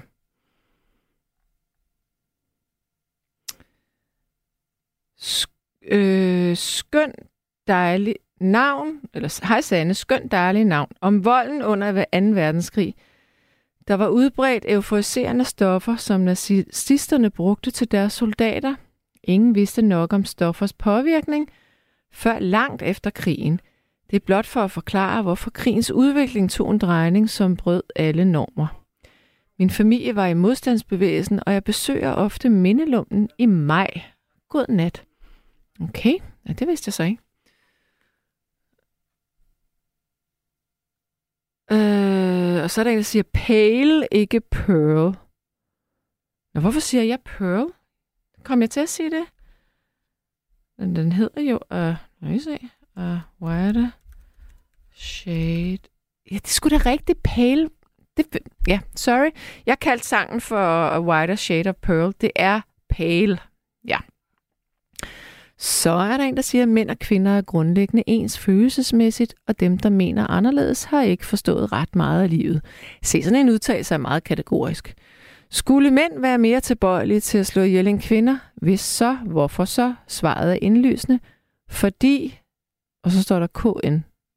Det ved jeg ikke, hvad det betyder. Mm. Og så er der en, der siger, at Procol Harum har tyvstjålet af Whiter Shade of Pale fra Bax Air on G-string. Det er rigtigt, det kan jeg godt høre nu. Det kan jeg nemlig godt. Så er der en, øh, ja, og så er der en, der siger, jeg kunne have sagt beslægtet i stedet for farvepalet, men jeg kunne ikke finde ordet beslægtet. Men farvepalet, altså tone i tone, det, man forstod jo billedet, så det var jo det vigtigste. Så er der en, der synes, at jeg er og bliver dum som et bræt. Nå. Mænd slår kvinder ihjel, fordi de kan, og intet andet. Mænd er ikke mere aggressive end kvinder. Du har trukket testosteronkortet, og det er bare for dumt, Sande. Så dumt. Nej, det er det simpelthen. Altså, undskyld mig, men det er det ikke. Det er, det, der er evidens for det her. Det er videnskabeligt bevist, at jo mere testosteron du har i kroppen, jo mere aggressiv er du. Øhm, så må du altså lige slå op i ordbogen der, eller google dig frem til det. Og når du siger, at mænd slår ihjel, fordi de kan, jamen det, kvinder kan sgu også godt slå ihjel. Ikke fordi vi ikke kan, men det er lige den der switch, der gør, at, at mænd måske oftere ryger i konfrontationer end kvinder. Hvis man bare kigger på, på bylivet rundt omkring, når folk er fulde, det er der altså mest øh, de unge fyre, som øh, er oppe og slås. Det er hormoner. Jeg beklager, men sådan er det. Og nu skal vi have en god gammel kending med, og det her, det er Ricardo. Hallo? Hej. Velkommen. Hej så. Godt, godt nytår. Tak lige måde skal du have. Jeg er ikke gammel, men det er jo ikke nok, jeg er god. Nej, øh, nu skal du høre. øh, jeg har været mærke til, at øh, sådan en som øh, Lars Lykke, og det er sådan set ikke for at... Og jeg har egentlig aldrig været til Lars Lykke, men han er i hvert fald klog nok som sådan. Han har jo et eller andet med, at øh, unge mennesker bør have et, et års, øh, eller sådan noget samfundstjeneste. Ja. Og i blandt øh, noget, noget af den tid, der kunne godt være sådan noget værn.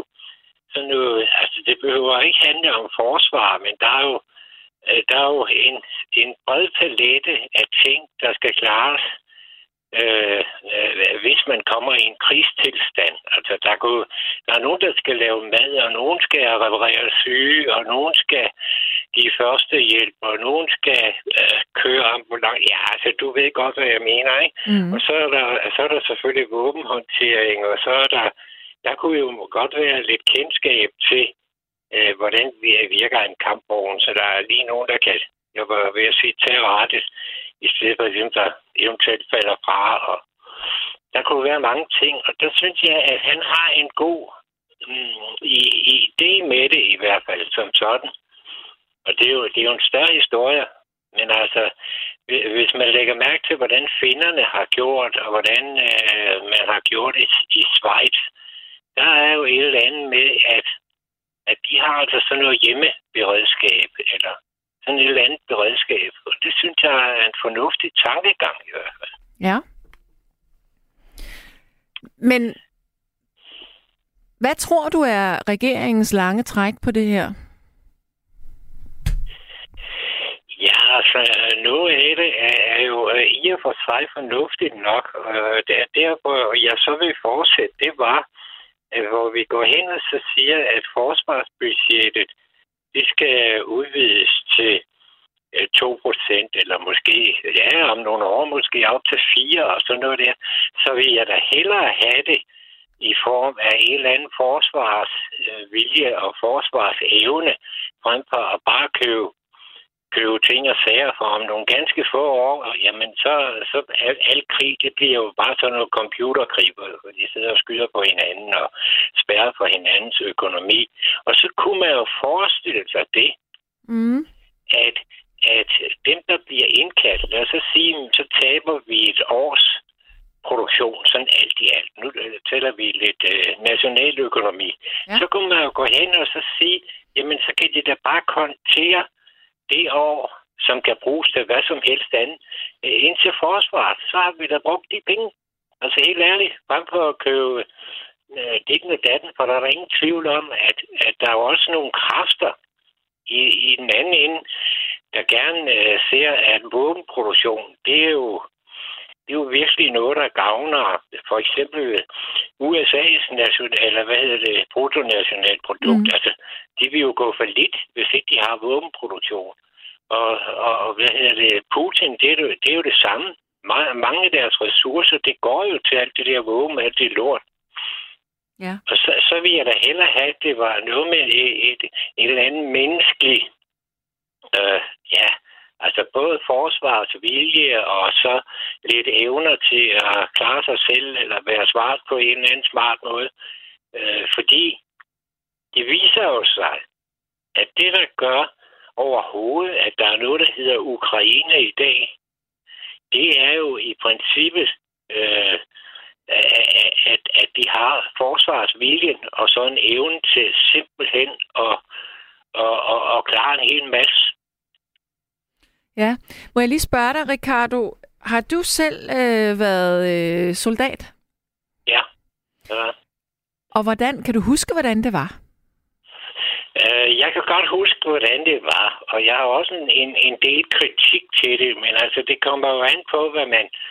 Altså, det jeg, det jeg mest var utilfreds med, det var øh, genindkaldelse og sådan et eller andet der, fordi øh, vores forsvar, må jeg nok sige, øh, er noget meget, meget gammeldags. Mm. Frygtelig gammeldags. Øh, Jeg kan give dig et enkelt e- eksempel. Jeg blev igen, øh, genindkaldt som næsten 50-årig. Og Nå. der skulle vi have genopfrisket. Altså, jeg må- monterberegner. Det vil sige, at du skal altså kunne beregne sådan et, et rør, hvad stilling det skal have for at ramme et eller andet hønsehus over i over i Blok, Blokstjerg, hvad jeg siger, hvad hedder det, over i Blåvandshug, eller det over Ja. et sted. Og, og, og, og, og det eneste, der var sket med, altså der var, der var man faktisk gået fra, i stedet for sådan et regnebræt og et eller andet, så var man gået over til nogle computer og. Så jeg regnede med, at det var fint, nu bliver vi genindkaldt. Så kan man sikkert sidde og trykke på nogle knapper, og så kan man sige, nu skal den stå sådan på grund af vindretningen, og sådan på grund af ditten og datten, og så rammer vi der. Men det var da ikke det eneste, der var sket. Ved du, hvad det var? Det var regnbrættet. Det var, blev 50 år ældre hen. Ja. Så øh, altså, det er det danske forsvar, som, som jeg har oplevet det. Men jeg kan jo tage fejl.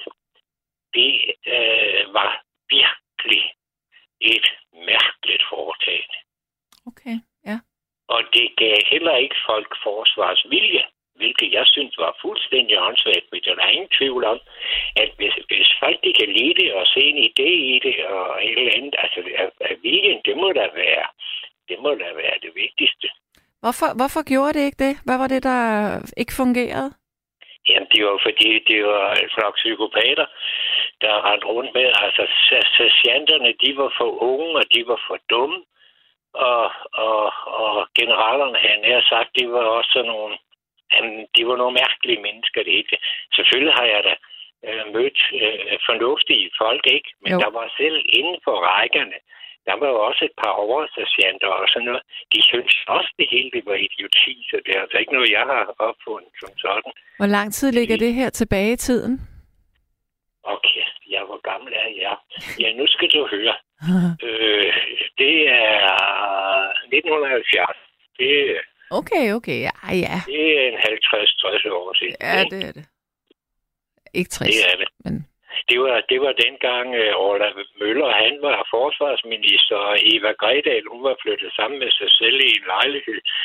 Og, og man kunne ikke finde ud af, om vi skulle have soldaterløn, eller vi skulle have... Jamen, det var, det var kaos. Alt var kaos dengang. Det var så, så, så hvor længe var du der? Fire måneder, eller hvordan? og ni måneder. I ni måneder? Ja, heldigvis. Jeg kom lige...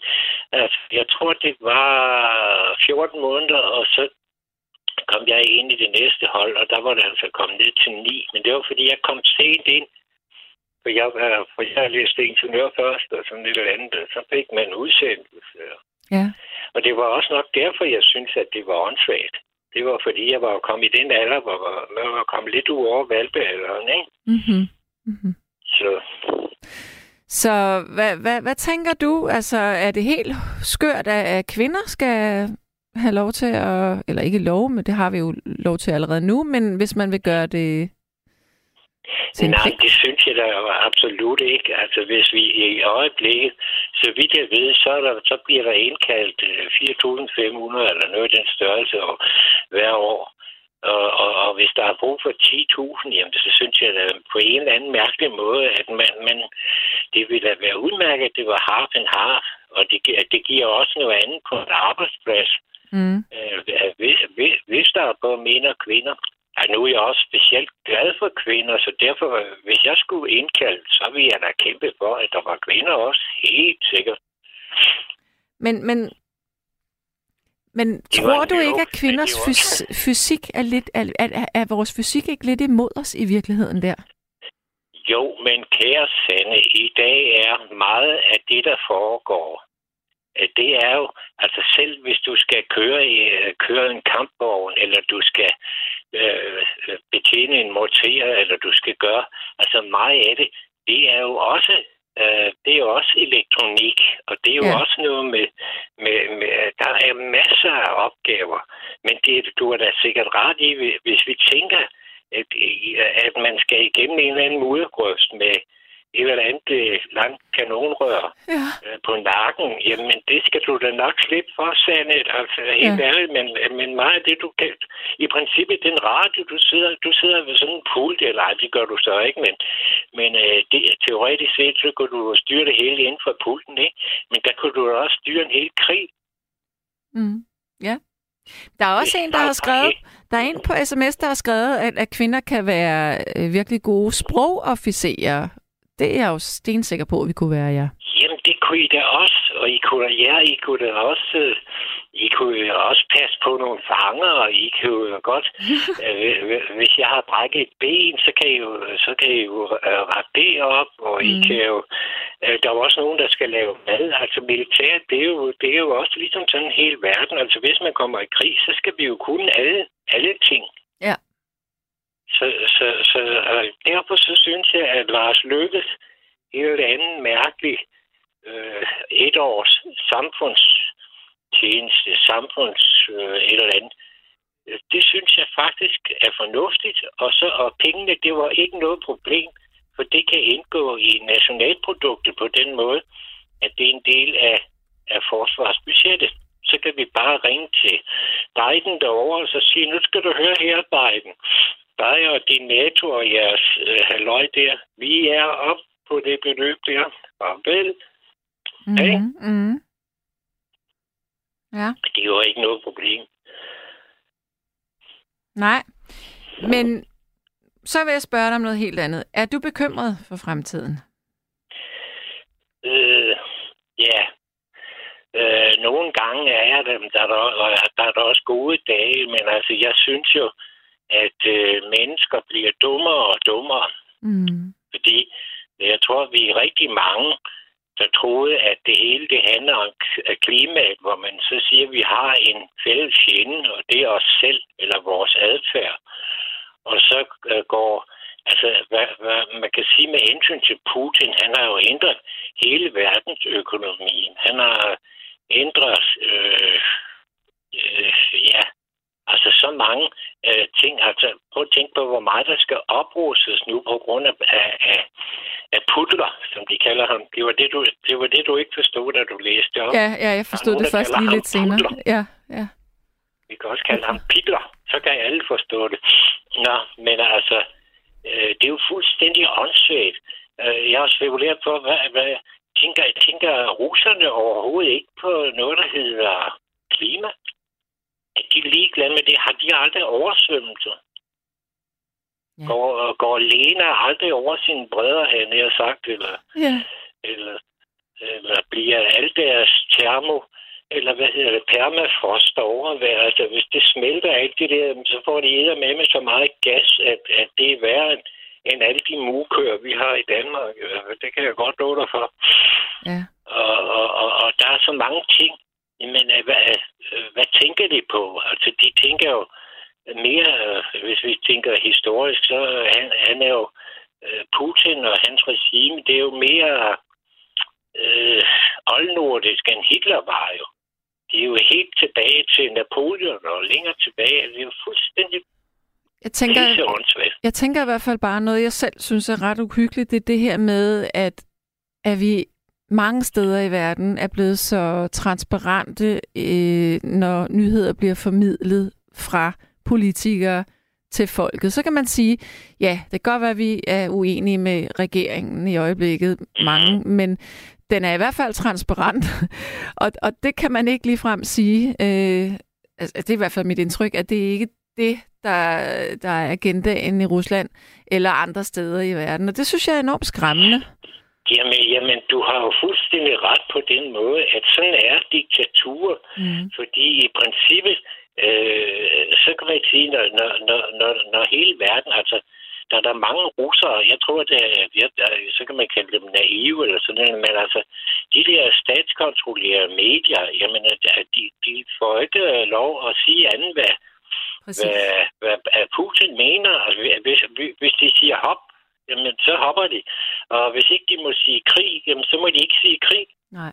Og, og, og det er derfor, at, at øh, altså, nu har jeg, jeg har jo et eller andet begreb, det ved ikke, nu, nu kan du da få det også, nu, nu jeg har fat i dig alligevel, Mhm. hvor, hvor, hvor jeg mener, at, at mm, internettet øh, på mange måder øh, er, er at, øh, og, og andre ting også, i stedet for at hedde sociale medier, så burde det hedde asociale, Asociale medier. medier. Ja. Asociale remedier, det må du godt skrive op. Det, er, det, det, det bliver rigtig moderne. Man har nemlig fundet ud af, at det er måske blevet lidt for meget i skolerne. Det er måske også lidt for ensrettende. For hvis nu der er nogen med en Mm. gennemslagskraft, og no, og no, øh, der er god, samtidig med, at, at man har nogle onde hensigter, Mm. jamen, så kan du da godt lige pludselig få en million mennesker til at tro på noget øh, øh, forkert, og så lave et oprør eller en borgerkrig. Eller eller. Altså, jeg synes, det er for farligt. Ja. Jeg synes jo, at Hitlers flyveblad, det var slemt, men det andet her, det er sgu da mere farligt. Men det er sådan mere på det filosofiske plan. Mm. Det regner jeg med, du har plads til. Det har Så sådan er det. Ja, ja. Godt. Og så er det sikkert noget vrøvl, det jeg siger, men det er jo også fordi, at klokken den er simpelthen snart mange, og jeg er trådt i min arm, og jeg skal putte over. Du skal, du skal du ikke andet, sove, du skal Put sove. Ja, ja. Men mindre du har et eller andet fornuftigt at spørge mig om, så Uh, nej, jeg, jeg tror, vi har været hele vejen rundt nu. Og det var en det fornøjelse. vil sige, at vi har klaret verdens problemer, indtil vi snakker sammen igen. Jamen, så Ja. Vil jeg da glæde mig til det. Så skal jeg ringe og signere dig om et måneds tid igen, eller sådan et eller Det- andet. Og, Det må du og meget gerne. til jer alle sammen, og Tim og Cham med radioen, og have det rigtig godt, ikke? I lige Hej, hej. Ricardo. Hej.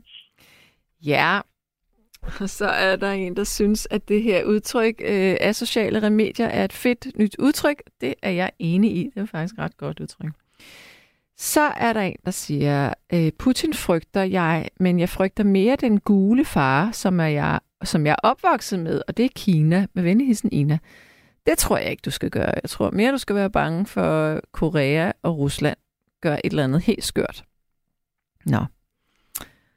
Øhm, hvor meget CO2 med mere med mere udleder krigen i Ukraine ikke? Hvor meget mikroaske, kemiske stoffer, dødelige med mere indånder vi allerede nu med vindstrømme, og måske mest, når det er sydøstvind. Det er kisser fra Langeland, der siger det. Ja. Så bliver der sagt, når man trækker testosteronkortet og glemmer kulturhistorien, så farer jeg i flint, Gottlieb. Det er ganske enkelt for uintelligent. Prøv at leve op til den intelligens, du blev født med. Du har noget at leve op til. Du blev født ret intelligent, så lev op til din medfødte intelligens, Gottlieb, please. Altså, kan du, kan du se, hvad det er, der sker lige nu? Du bliver meget vred på mig, fordi at jeg siger noget andet, end det du selv mener. Det synes jeg jo egentlig er ret interessant, fordi hvorfor er det så lige, du bliver så provokeret af det? Det handler jo i virkeligheden ikke om, at jeg ikke har intelligens. Tværtimod, det handler om, at jeg netop er i stand til at bruge min intelligens til at udfordre din mening lige her. Og når jeg trækker testosteronkortet, så gør jeg det blandt andet, fordi man ved, at mænd, som tager anaboliske steroider, som har meget høje øh, mængder testosteron i kroppen, de har en mere voldelig adfærd. Man ved også, at testosteron generelt er, som jeg sagde før, det er et drive-hormon. Det er klart, der er også noget kulturelt i, hvordan mænd og kvinder de er. Men hvis man kigger historisk, så har mænd øh, løst problemer ved at være udadreagerende, og kvinder ofte øh, har taget øh, tingene indad og talt med veninderne, eller blevet deprimeret eller angste, hvor mænd de øh, er ekspressive. Det er meget kategorisk sagt det her, men det er altså noget, der er data på, så lad være med at, at, at, at trække det der kort med, at jeg ikke har brugt min intelligens. Vi er bare meget uenige lige her, så lad os holde os øh, på det spor. Godt. Det skal der også være plads til. Der skal også være plads til, at vi skal have et stykke musik nu, og så kan vi lige nå en sidste lytter, inden at programmet det slutter helt. Men det handler stadigvæk om det her med kvinder og værnepligt i Danmark. Hvor står du henne her? Det kan også være, at øh, du har øh, en god historie fra, at du selv var i militæret, og har, kan rose det til himlen og sige, at det skal alle da bare gøre. Så ringer du bare ind. Nummeret er 72 30 4444. Lytter-sms'en er stadigvæk 1424. Det er Gabriel Blackman, der trykker på knappen, og det får du lov til at gøre lige nu.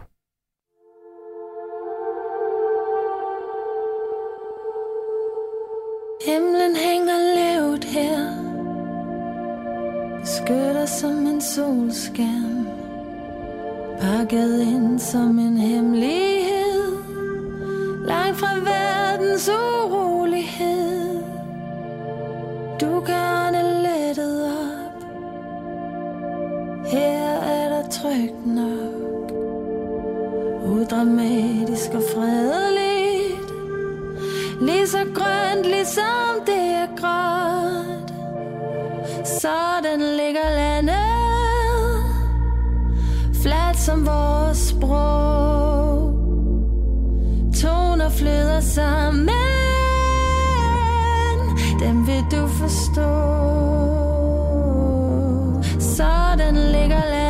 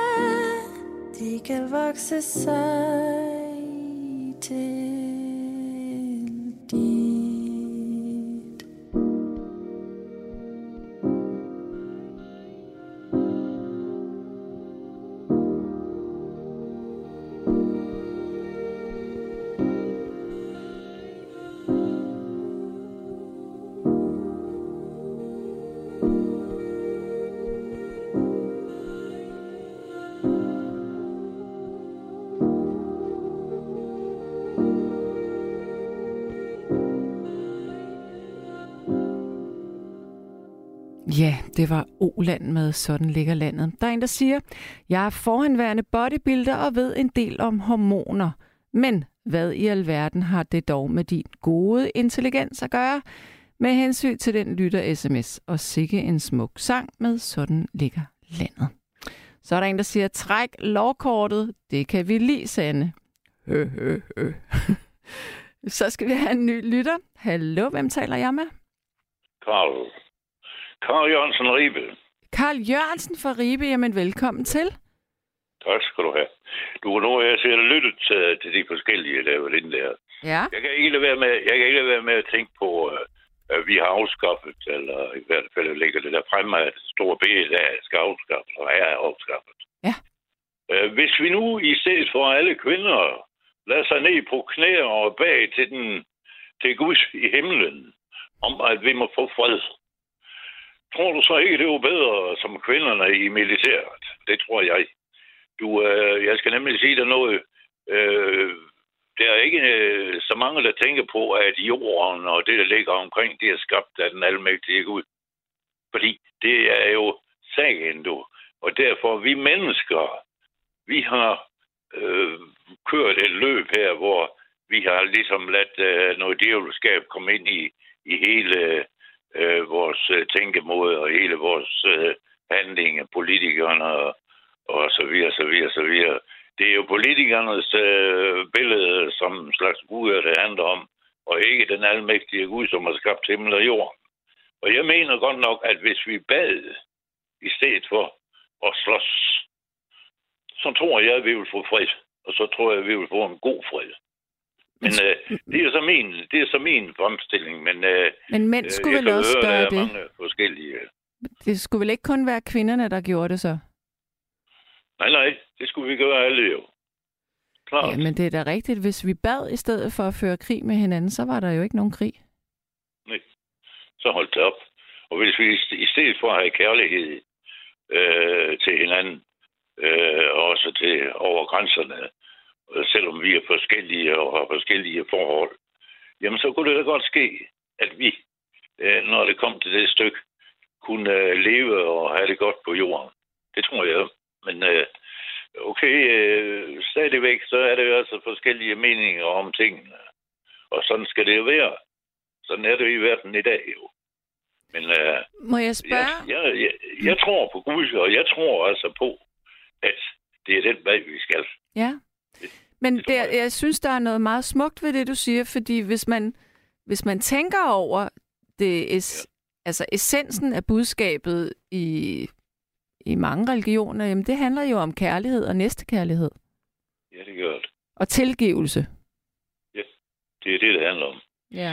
Og så, så kan man sige igen, at de forskellige mennesker, politikere, der fremstår og kommer op øh, fra oven i de store stater der, jamen øh, de sætter deres liv til militæret, og det er fordi, at det er dem selv, der jo er guder. Og derfor øh, vil de så stadigvæk køre videre af den vej. Og det er da helt sikkert, at hvis øh, Rusland bliver øh, trængt der, som det er nu, så vil de da gribe til nogle øh, ting, som de har. De har atomvåben. Mm. De har diverse ting. Jamen, hvis øh, det bliver ved at køre det der, så vil det da ske. Og hvad hjælper det så, at vi har alverdens kvinder øh, stående ved, ved militærets øh, kanoner? Jamen, det hjælper jo ikke dig, du. Det er jo, øh, det er, nej, ned på knæ, du, og så få den der, der, der med bønden der indført. Ikke bare én dag, men flere gange i løbet af et år. Så skulle du bare se, hvad der sker. Bær du til Gud? Ja, det er min tro. Det er din tro, ja. Er det noget, du har, er det noget, der er kommet til dig i voksenlivet, eller er du opdraget i den kristne tro? ved, ved, ved, du hvad, jeg øh, Jeg går i mit 87. 20. år, Ja, og jeg har levet det. Jeg har levet et liv. Og jeg har været hårdt med øh, rent fagligt set og så videre ja, ja. indimellem, og jeg har også været dum. Men øh, efterhånden, som jeg blev en gammel, jeg læser meget i min bibel, det kan jeg godt lide. Ja. Og jeg snakker med nogen, øh, som også læser noget, men det er bare det igen. øh, Nogle gange så viser det sig jo, at det er deres person, det handler om. Og det er da rigtigt nok, det bliver også min person, for nu snakker vi sammen, og jeg har nogle idéer. Jamen sådan er livet jo. Og det er så forfærdeligt. Men af de sidste ende, der har jeg sådan en idé om, at når du kigger ud på verden, du ser alt øh, ude i horisonten. Mm. Du ser stjernerne, du ser alt. Ved du hvad? Der står en skaber bagved. Det gør der. Og hvis, du, hvis man gør sig den anstrengelse lige at undersøge, hvad den skabers ønske er, så kan man jo se det. Det er, at vi tilbeder ham, og på et tidspunkt vil han altså gribe ind i al den elendighed, der er. Det står jo skrevet. Og, og så Men, vi men altså der har jo så- været, undskyld jeg afbryder, men der har jo været meget elendighed altid i verden. Ja. Ja, det har det, men det får en ende. Det får han ind. Og det er jo det, den der Jesus, han bliver, han bliver, hvad her det, dræbt. Det er, han var jo sendt til jorden, øh, som sendebud fra Gud. Og han, øh, ham dræbte man, og, og dengang, det var jo det romerske, hvad her det, rige der. Selvom den romerske kejser, han, altså repræsentant i Jerusalem, han ikke, han ikke ville anerkende, at jøderne for langt øh, hvad her det, en, en morder, der sagde ind, øh, frigivet på den. De havde en dag dernede, hvor de frigav. Og der øh, blev han altså frigivet. Men, men altså, det Jesus blev offret der, det var jo en del af, af Guds måde at gøre det på. For han fik jo en opstandelse igen, hvor han gik på jorden og talte med de mennesker og så videre, så videre, indtil opstandelsen sag kom. Men altså, sådan er, sådan er det så meget jo.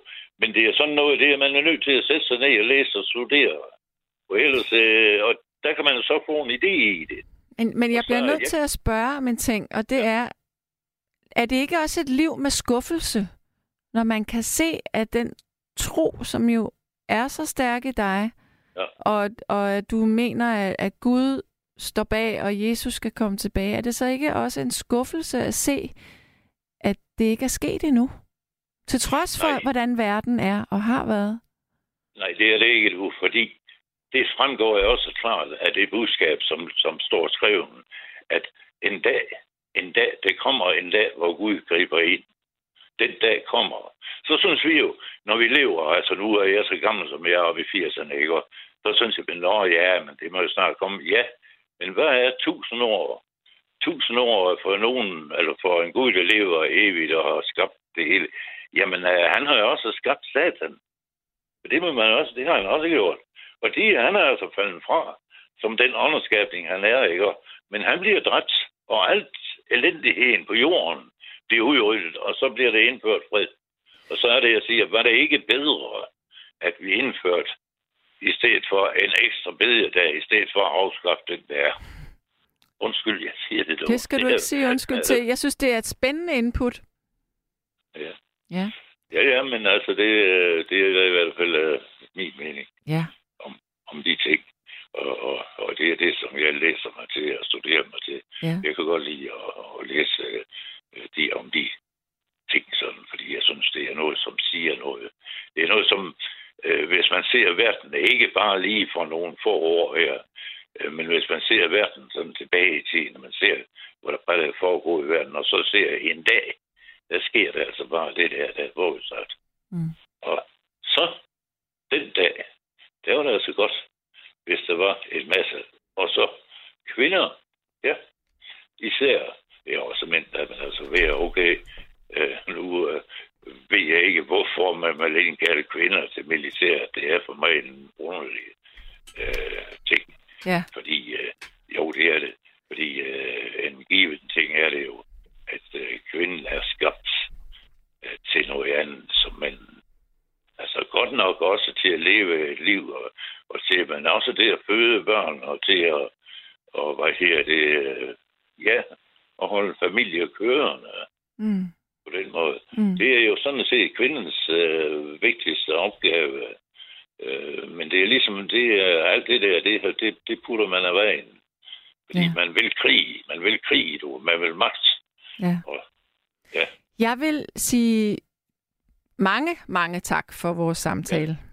Selv tak, du. Ved du hvad, kør videre. Ja, det er hvad, rigtig må, godt. Jeg håber, ja, at... du må undskylde, du må undskylde, du. Nej, ja, du skal ikke undskylde. Jeg elskede hvert et sekund af vores samtale, så tak for det. Ja, selv tak, du. Ha' det godt. Ja, lige måde, du. Hej. Ja, Hej. Og så siger Thomas B. Jeg skal hilse den gode Karl. Min far, min mor og min jødiske familie mistede troen på Gud under Hitlers holocaust. I øvrigt er det holocaust mærkedag i dag, den 27. januar. Husk på den. Så var det jo faktisk ret øh, oplagt, at det her det var nattens emne. Krig er et menneskeligt vilkår og vil være det langt ude i fremtiden. Måske om tusind år vil mennesket være der, hvor mennesket kan afskaffe krig, fordi det endeligt er blevet klogere, efter millioner af krigsdræbte. Hmm, ja. Så er der en, der siger, at... Hvad gør man, hvis en kvindelig soldat kaster en granat efter en? Så samler man den op, tager splitten ud og kaster den tilbage. det synes jeg faktisk var lidt sjovt. Og også rigtig strengt, men, men sjovt. Godt. Der er en, der siger her, hold nu op. Religion er den største årsag til krig igennem tiden, og man skal aldrig tilbe nogen. Jeg kunne godt forstå, hvad Karl han mente her, og jeg synes faktisk, der var noget virkelig smukt i det budskab. Altså, hvis man finder essensen af, af de her religioner, som jo faktisk bare er næstekærlighed meget ofte. Jeg er tilbage bag mikrofonen i morgen. Jeg ved ikke, hvad nattens emne bliver, men øh, det finder du ud af. Godnat herfra. Ha' det rigtig godt. Ikke tale, bare snakke Som man gør det vist for Valby Bakke Som man gør det vist for Valby Bakke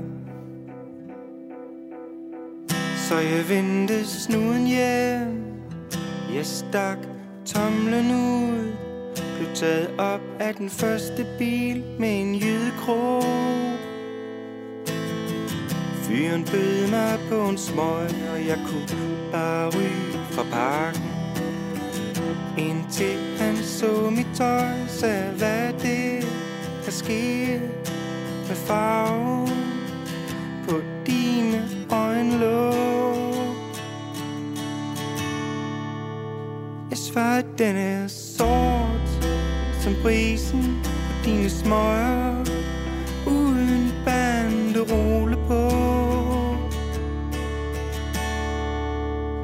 Så begyndte vi at snakke Ikke tale, bare snakke.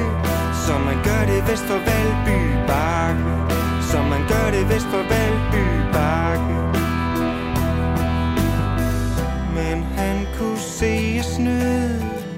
At jeg havde klædt mig ud. Jeg var langt fra hurtig nok ved havelån Han sagde, man ser det straks. Det er måden, som du ryger på. Det er måden, som du taler på. Det er tykkelsen. På din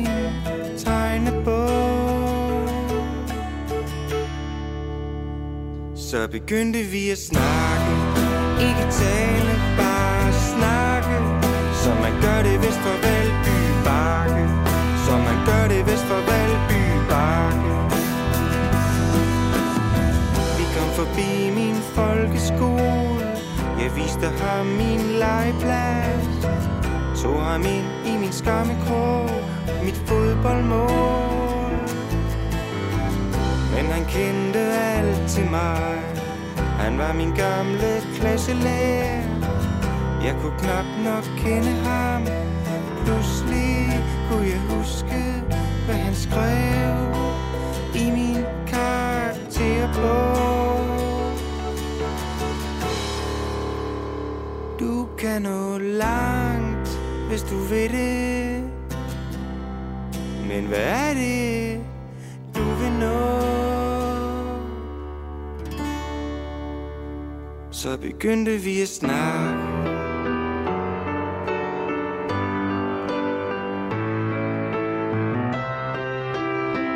Så begyndte vi at snakke. Ikke tale, bare snakke. Som man gør det vest for Valby Bakke Som man gør det vest for Valby Bakke